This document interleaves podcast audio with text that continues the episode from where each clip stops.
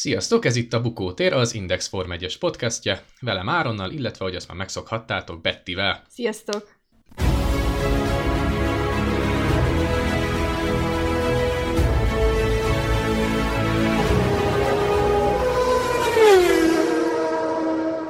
Hát ez az amerikai nagydíj, ez megint egy olyan futam volt, amiről hosszasan lehet értekezni, hiszen Max Verstappen egy olyan pályán tudott győzni, ami a hibrid éra óta, tehát 2014 óta tényleg a Mercedesnek a, a felségterülete volt, ugye minden időmérőt ők nyertek meg eddig, és hát azt lehet mondani, hogy Lewis Hamiltonnak talán a legkedvesebb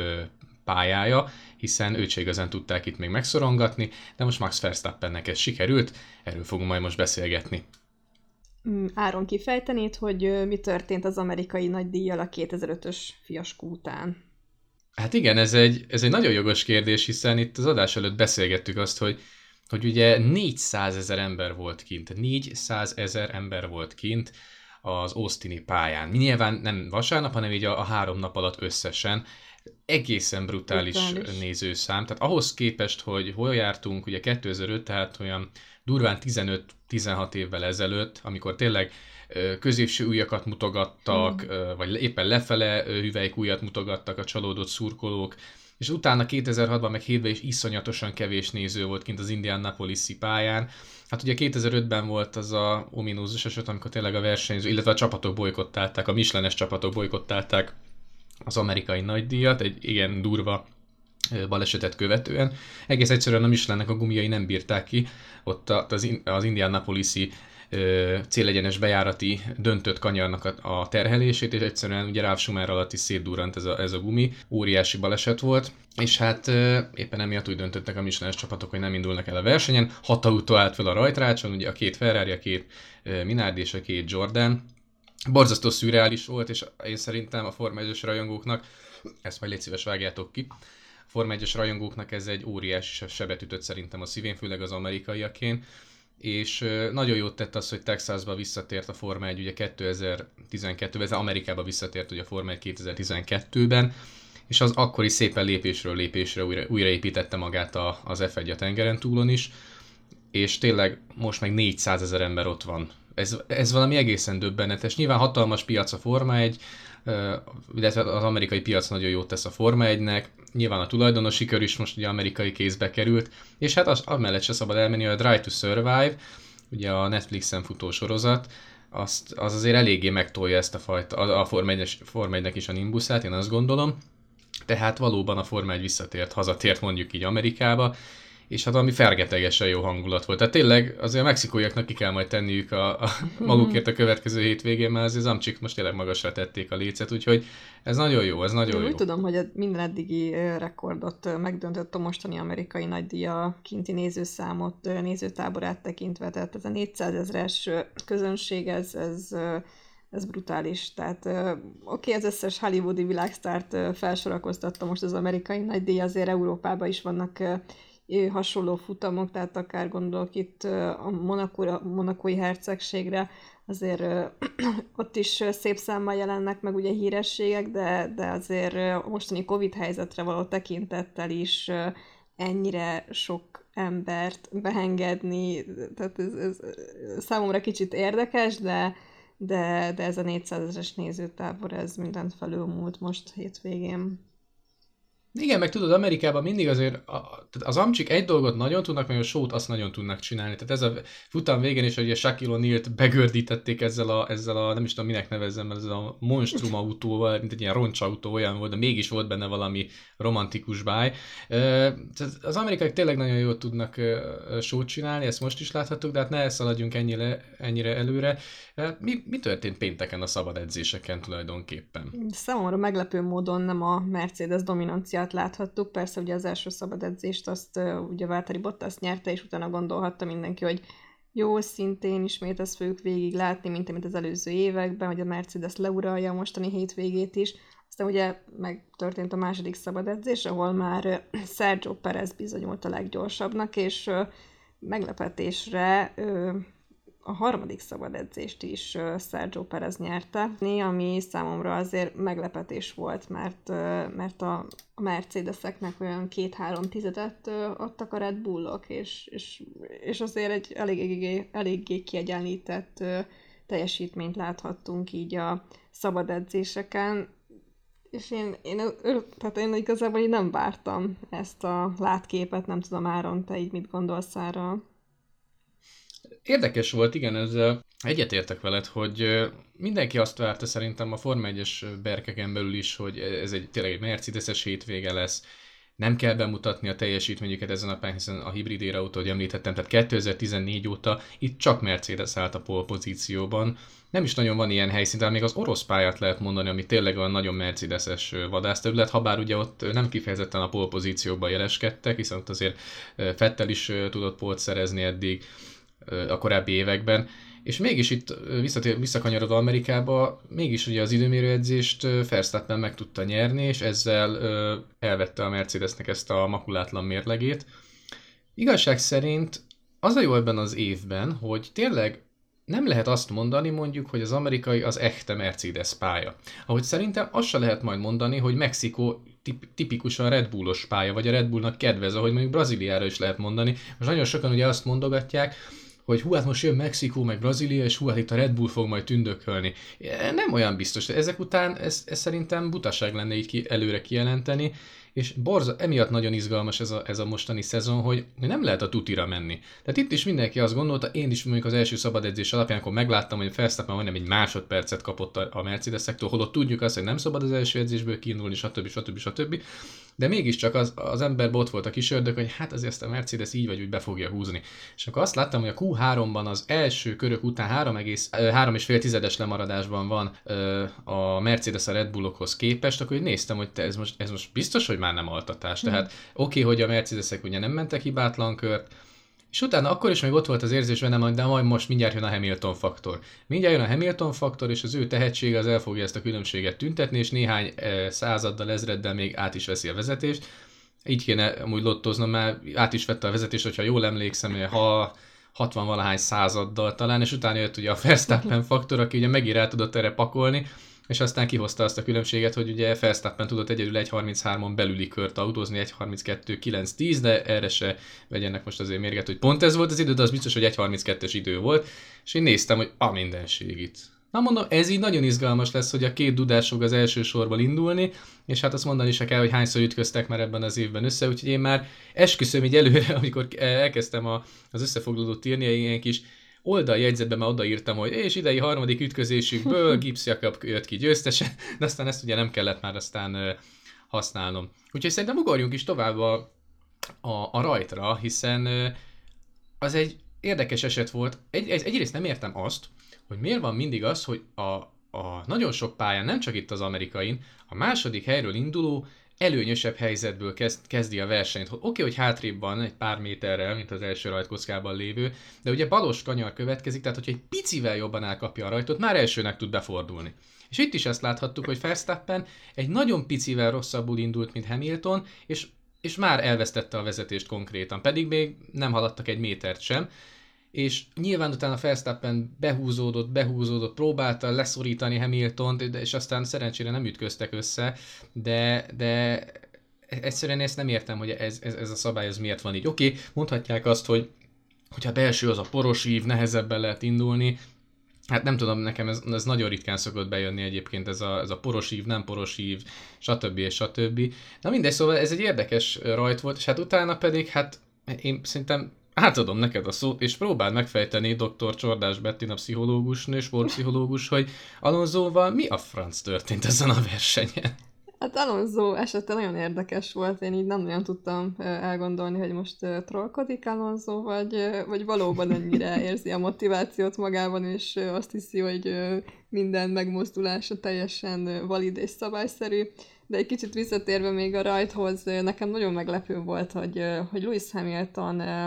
mennyivel jobban kaptál a rajtot, és én tényleg azt vártam, hogy itt ütközés lesz, viszont már a rajt pillanatában, amikor látszott, hogy Louis Hamilton sokkal jobban jött el, tehát a pozíciót már konkrétan nagyon védeni se tudta Verstappen, tehát kontakt lehetőségbe se kerültek, tehát ez egy nagyon elő, sima előzés volt Hamiltontól, és, és utána azért mégis sikerült Verstappennek visszavenni a pozíciót, de ezt majd kicsit később taglaljuk. Hát Alonso esete az Alfa Romeo-kkal kicsit komikus volt, tehát először Rijkönent előzte meg, és szerinte teljesen szabályos eset volt. Utána az Alpin is Alonso mellé állt, és a is esetben is Michael Mays-it is felhívták itt a Cefia toronyba, hogy, hogy akkor most akkor ennek szabad azt, amit Alonzónak nem, vagy most akkor mi a helyzet, úgyhogy szerintem az Alpin is kicsit vicces kedvében volt, bepróbálták a lehetetlen, de hát Alonzót annyira dicsértük ebbe az évbe, de, de azért ezen a futamon nem nyújtott hát, túl maradandót pozitív értelemben. Hát nem, ez egy ilyen nagyon ilyen, ovo, ez a megsértődő durcás óvodás vagyok című magánszáma volt Fernando Alonzónak. Hát figyelj, hogyha ez trollkodás volt, akkor, akkor egészségére is zseniális volt, mert nagyon jókat röhögtünk. De azért, ha belegondolsz, azért kicsit drága mulatság volt, mert az Alpin szerintem a, amióta tényleg alpinként működnek, a legrosszabb versenyük volt. Ez Okon is technikai hibából kiesett, és szerintem Alonso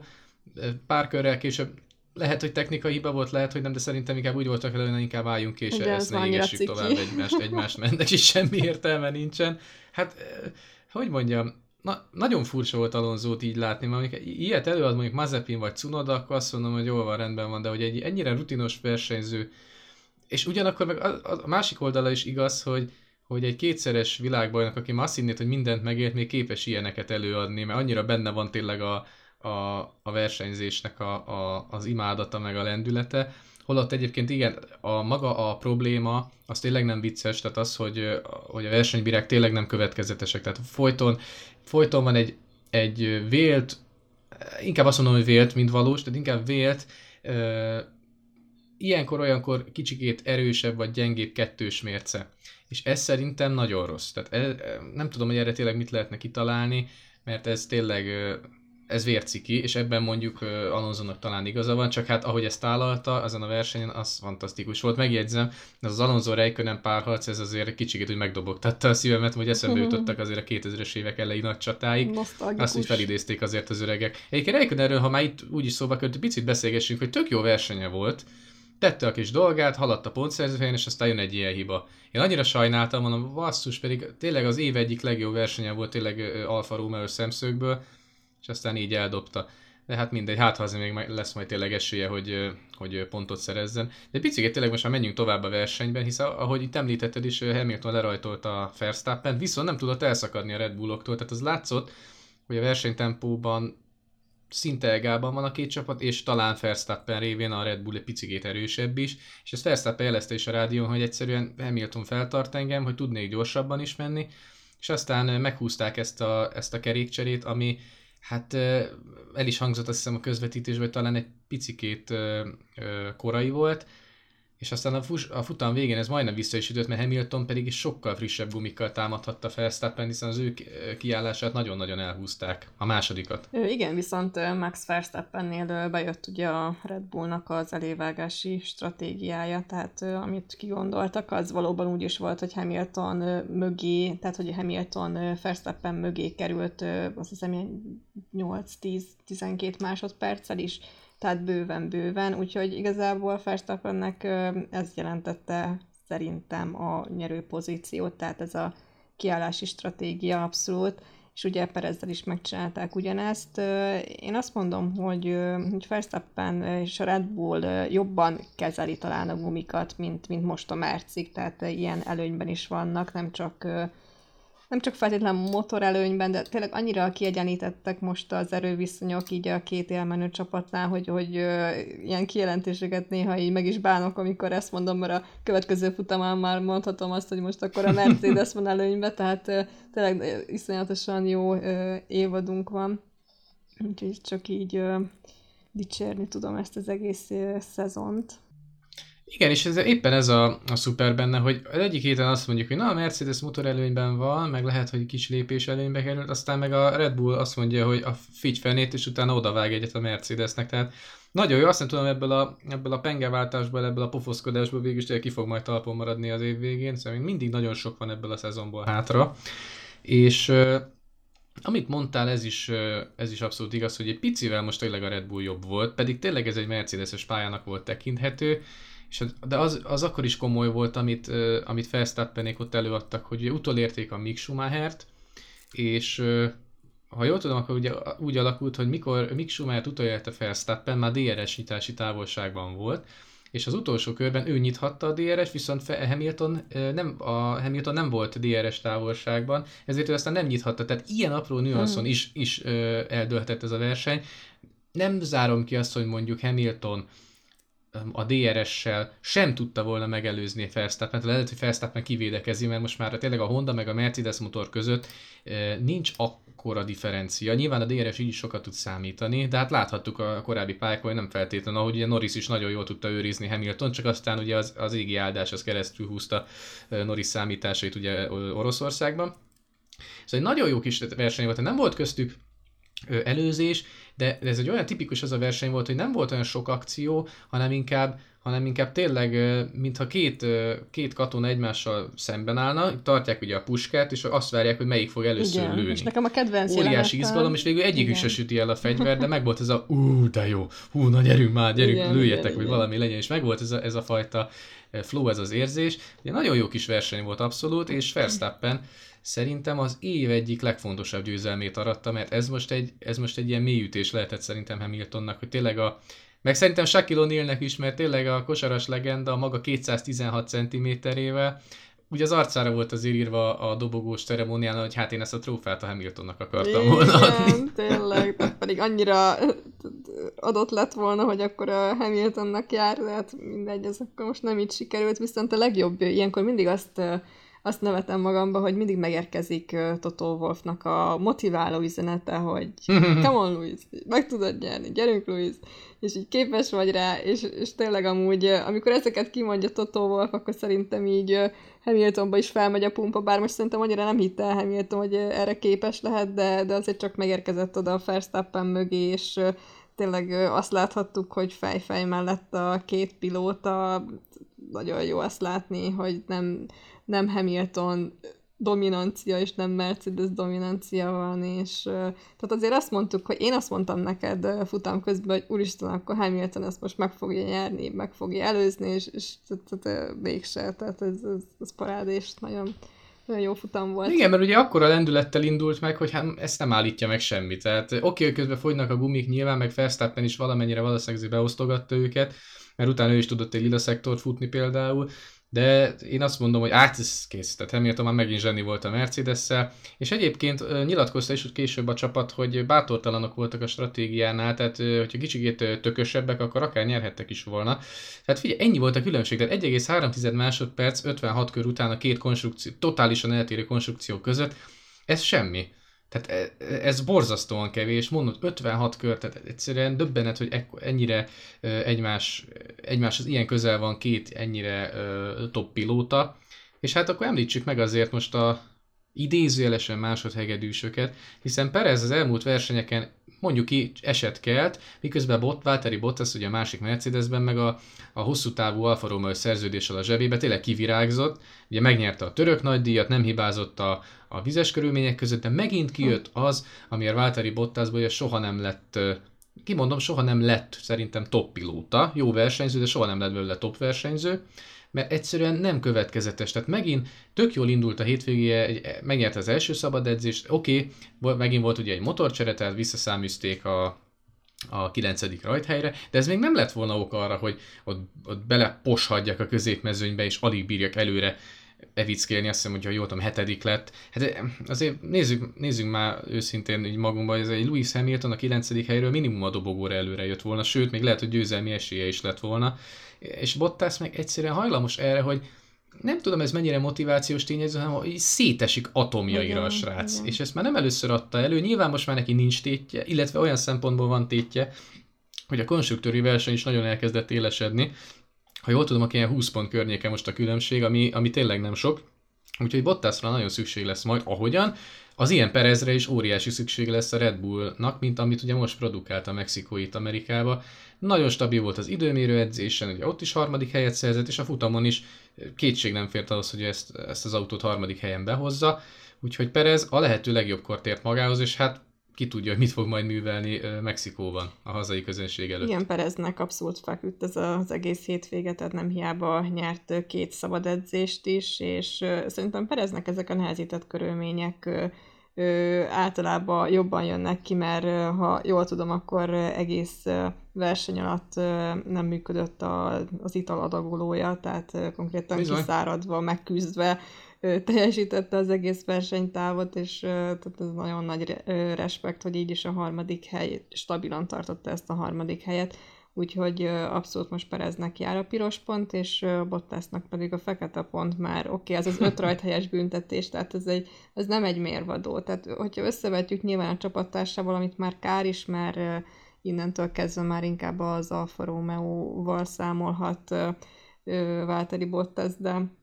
Hamiltonnál ugye mindig azt látjuk, hogy ha 10 rajthelyes büntetés, ha a mezőny végéről rajtol, azért Hamilton mindig oda kerül a top 5-be valahogy, tehát, tehát innen fel kellett volna jönni, és ugye hatodik helyig jött fel, ahogy most gyors rátekintettem a az eredménytáblára, de tehát egy, egy Mercedes-től nem ezt várjuk. Úgyhogy ez tényleg... Egyébként viccen kívül, és most nem azért összehasonlítsam az eredeti Barrichello-val, mert én egyébként így itthon mindig Barrichello-zom Bottaszt, hogy egyébként Barrichello-nak voltak viccen kívül ilyen versenyei, hogy egyszer, a, leg, a legszembetűnőbb talán a 2004-es Imolai, meg a 2005-ös német nagy díj volt, amikor ugye Mihály Schumacher ugye 2004 Imolába agyonverte a mezőn, tehát olyan simán lett első, hogy az, az rossz volt nézni, míg Németországban azzal a nagyon gyenge ferrari is ö, tényleg erőn felül teljesítve hozta a dobogókat, és ott volt Barrichello olyan, inkább az imolai versenyt mondom, hogy egyszerűen ott a, a pontszerző zónák közepén, de, de azzal az autóval, amit tényleg ott kellett volna lenni a második helyen, iszonyatosan szenvedett, és Bottason is ezt érzem, hogy vagy a beállítások mentek félre, lehet, hogy ez egy ilyen okokozati probléma is volt, ezt nem tudom eldönteni, de Bottasnak majd mindenképpen magához kell majd térnie, míg Pereznek meg csak így tovább, és tényleg az, hogy így megcsinálta ezt, folyadék utánpótlás nélkül tényleg le a kalapa. Látszott is rajta egyébként, hogy nagyon megviselte a verseny, és akit még egyébként megviselt, csak nem nagyon hallottunk még róla, az Nikita Mazepin volt a házba képzelt, aki azt mondta, hogy a lába egyre jobban forrósodott ott valami alkatrész, és mhm. konkrétan már sírt az autóban, annyira fájt a lába. Tehát ez azért, ez azért pokoli lehetett, és mondták, hogy nem tudják, mi lehet az oka, mert például Mick Schumachernek nincs ilyen gondja, korábban Magnussennek meg Rozsannak se volt, hogy valami az orosz versenyző lábánál ott meleg, nem tudom, hogy mi lehet ennek a, az oka szegénynek, de reméljük, hogy azért Mazepin is átvészelte ezt a versenyt ott a mezőnynek a végén, és hát akkor könyörgöm, hát jöjjön a, az élvezeti érték. Tehát ez a dobogó, ez annyira amerikai volt, tehát itt már volt tényleg mindenki, ugye a rajtrácson ott volt Ben Stiller, ugye a, a, a színész, sok játék fűződik a nevéhez, és ott volt Shaquille O'Neal, aki hát rengeteg mémnek lett most a, az alapanyaga. Ja, azt kell róla tudni, a korábbi NBA sztár 216 cm magas, olyan magas volt, mint Hamilton a második helyezetnek járó pódiummal együtt. De volt ilyen mém is, tudod, annyira hogy, hogy most akkor ki. kinek jár a trófea, mert ugye ő állt középen, és ő volt a legmagasabb, és akkor úristen, hogyha most kapcsolod az f akkor nem fogod érteni, hogy miről is van szó, tehát így a dobogót látva tudod, hogy most akkor ő, ővé a győzelem, vagy most akkor mi történt. Hát meg szerintem ennek az embernek maximuma ez egyik lába fér be ebbe az autóba, de úgy, hogy a combja az már konkrétan akkor, amit Felsztappennek a törzse. szóval nagyon-nagyon viccesen nézett ki, de szerintem ez jó, tehát én például nagyon szerettem azt a nem vagyok benne biztos, hogy brit nagy díj volt, de valószínűleg akkor például Benedict Cumberbatch volt az egyik uh, díjátadó, ugye a híres színész a Sherlock sorozatban is volt, meg itt ott ott, én nagyon kedvelem az ő munkásságát, szerintem nagyon jó színész, de volt már ugye Arnold Schwarzenegger is díjátadó, szóval szerintem, ő nyilván ugye Ausztriában, szóval ez, ez baromi jó, hogy ilyen ikonikus, illetve adott térséghez köthető híresség adja át a díjat, szerintem, szerintem ez egy tök jó, tök jó dolog. Meg hát megint erről beszélünk, tehát az amerikai nagydíj nem csak a verseny miatt volt érdekes, hanem tényleg a körítés is nagyon, nagyon jó volt, és hát kevesebb, mint két hét múlva ugye Mexikóba megy a Forma 1-es mezőny, egész pontosan Mexikóvárosba, ami hát mondani se kell, milyen brutális fesztivál, meg karnevál, karnevál hangulat szokott ott lenni. Én már nagyon várom. Megjegyzem, a maga a verseny általában nem szokott olyan izgalmas lenni, mint mondjuk, nem szokott olyan jó lenni, mint mondjuk a körítés. Már általában a verseny az hát merjük kimondani, általában unalomba szokott fulladni, mert a ritka levegő miatt a DRS-nek szinte semmilyen ö, ö, funkciója nincsen, borzasztó nehéz előzni ezen a mexikói pályán, pedig aztán tele van hosszú egyenesekkel, hát elég csak a célegyenesről beszélni, ami tényleg véget se akar érni kb. Úgyhogy mm. elméletileg papíron Red Bull pálya, de ezt, ezt nagyon vegyük, ne vegyük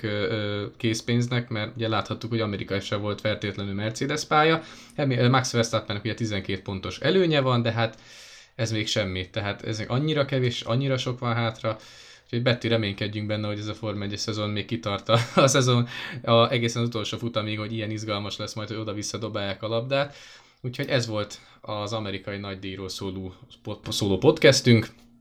Köszönjük szépen, hogy velünk tartottatok, tegyetek majd így a mexikói verseny után is, hiszen akkor is itt leszünk majd Bettivel, hogy az adott futamot kibeszéljük, reméljük, hogy minél izgalmasabb lesz a mexikói nagydíj is. Addig is vigyázzatok magatokra, szervusztok! Sziasztok!